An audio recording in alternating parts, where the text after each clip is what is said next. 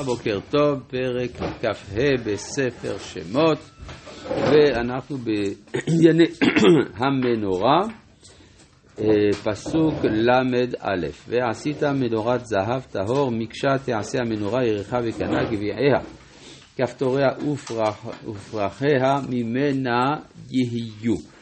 אז מה העניין של מנורה? מביאה אור, אור מכוון כנגד החוכמה, רוצה להחכים ידרים. אומרים חז"ל, וסימנך מנורה בדרום.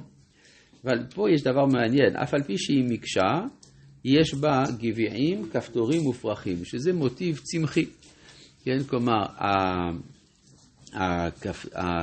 הגביע, הכפתור והפרח הם אה, מרכיבים של הצומח. כלומר, שדבר שהוא מקשה זהב, מזמין אותנו גם כן לצמיחה, בדיוק כמו שמצאנו לגבי ארון הברית, שזה עשוי גם מעץ וגם מזהב, פה יש לנו זהב שעשוי כמו צומח.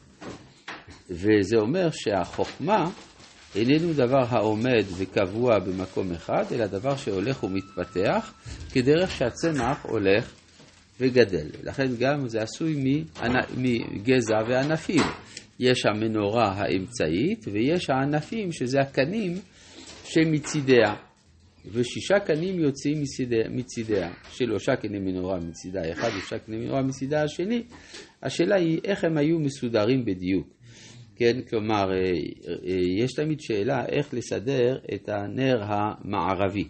איך יכול להיות שהנר המערבי הוא גם אמצעי? אם המנורה היא בקו ישר, אז הנר האמצעי הוא בדיוק באמצע, הוא לא יותר מערבי ולא יותר מזרחי מאף נר אחר. אז מעניין, השיט, השיטה הלא, הלא מפורסמת כל כך של רבנו סעדיה גאון, שהמנורה הייתה עשויה כחצי גורן עגולה.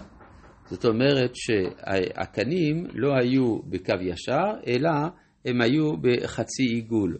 כך שהנר האמצעי הוא באמת יותר מערבי מכולם, כי הוא יותר קרוב אל קודש הקודשים. אבל לא מצאנו את השיטה הזאת בשום מקום נוסף. אבל מי יודע, אולי יש לו מסורת בדבר. אה, מה הדבר הנקרא מנורה? המנורה זה הקנה האמצעי, כפי שיעלה עוד מעט מהפסוקים הבאים, שלושה גביעים משוקדים. מה זה משוקדים? עם, צבע, עם ציורי שקדים, בקנה האחד כפתור ופרח, ושלושה גביעים משוקדים בקנה האחד כפתור ופרח, כן לששת הקנים היוצאים מן המנורה. אז זאת אומרת שהמספר שבעה פה הוא משמעותי, כנגד שבעה כוכבי לכת אולי. יש כאלה שרצו לומר כנגד שבעה חוכמות. שבעה חוכמות זה חלוקה יוונית מאוחרת מימי הביניים, אז קשה לומר שהמשכן כבר התכוון לחלוקות האלה, אבל הרעיון של שבעה כוכבי לכת בהחלט יש לו מקום, כי הם השבעה הכוכבים הנראים ברקיע, גם אם נאמר שמבחינה אסטרונומית יש נוסף על כך. ו... אבל לפי הקבלה זה יותר מובן, זה כנגד שבע ספירות התחתונות, שבע ספירות הבניין, שקולטות את ההערה שלהם משלושת הספירות העליונות, שהן כתר חוכמה ובינה, או חוכמה, בינה ודעת, והקליטה של החוכמה העליונה שמתוכה נברא העולם, שעל פיה נברא העולם יותר נכון, אז זה בא לידי ביטוי בשבעת ימי בראשית, שהם שבעת שבעת ימי הבניין או שבע ספירות התחתונות. אה, שלושה גביעים משוקדים, זה ראינו, פסוק ל"ד. ובמנורה ארבעה גביעים משוקדים כפתוריה ופרחיה. כלומר, באמת יוצא שהחלק הנקרא מנורה זה העמוד המרכזי, ומה שנובע, הוא נקרא, הקנים האחרים נקראים קני המנורה, יוצאים ממנה.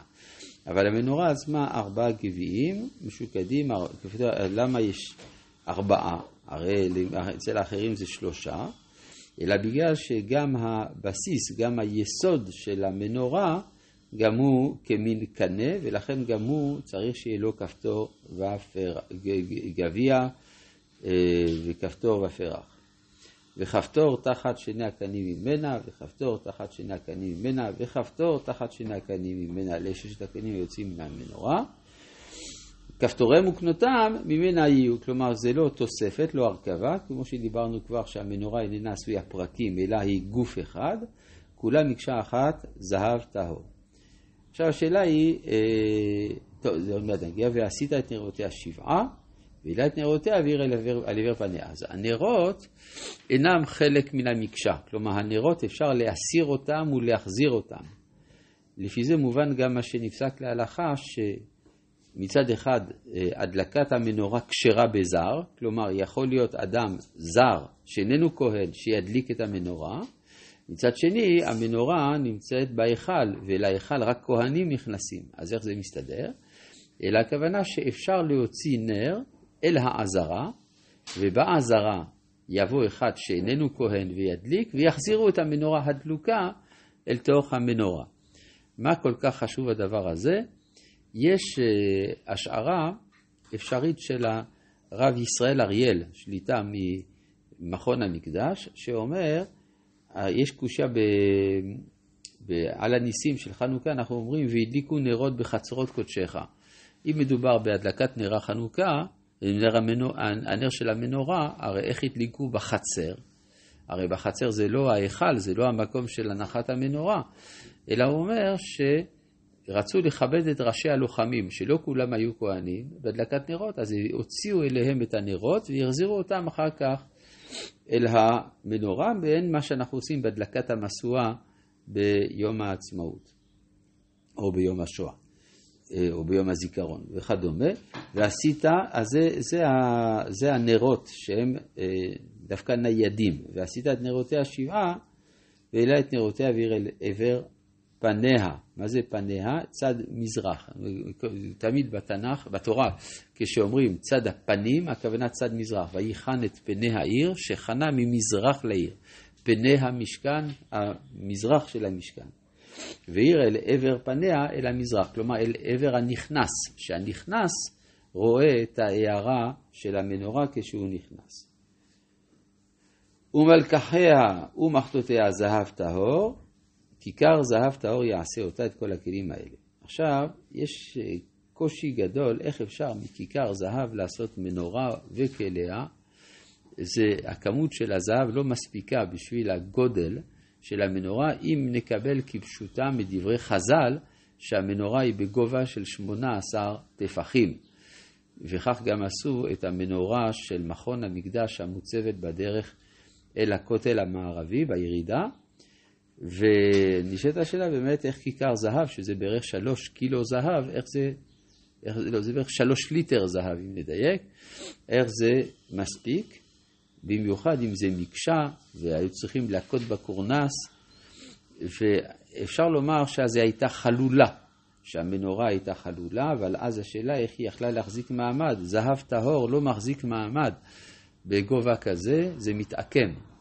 אז באמת מצאו פתרון במכון המקדש, עשו עם מילוי. כלומר שבעצם הכיכר זהב זה כמין ציפוי למילוי שעשוי מחומר אחר, אבל אז הטכנולוגיה שהשתמשו בה איננה זו שהייתה מצויה בזמן עשיית המשכן. אז כך שהתעלומה נשארת, אלא אם כן נניח שבאמת הכיכר זהב זה בשביל מנורת המשכן, ושהיא באמת הייתה בגובה הרבה יותר קטן, ולא 18 אה, טפחים גובה, או שנאמר שהייתה מוצבת על גבי איזשהו בסיס, מאבן או משהו כזה, ואז היא הייתה מגיעה לגובה של 18 טפחים. על כל פנים, תעלומה יש כאן עד עצם היום הזה, וזה ה... אה, אולי אחד מההסברים לדברי חז"ל שנתקשה משה בעשיית המנורה. שנתקשה כי יש באמת כמה קשיים אפילו טכניים בעשיית המנורה. וראה ועשה בתבניתם אשר אתה מוראה בהר. מה זה וראה ועשה בית אביתן שאתה מוראה בהר? זה דיברנו כבר שיש כמין משכן עליון, אידי, שהמשכן התחתון אינו אלא השתקפות שלו, אז כבר הבאנו את ההשערה של פילון, שזה הבסיס של תורת האידאות של אפלטון, שהוא לקח אותו מתורת משה, את הרעיון הזה שיש עולם עליון, שמסת... שהמשכן הוא התמצית שלו, והוא מתגלה למטה בעולמנו בצורה של, ה... של המשכן המעשי, בתבניתם, אשר אתה מוראה בהר. הר. רבי חנניה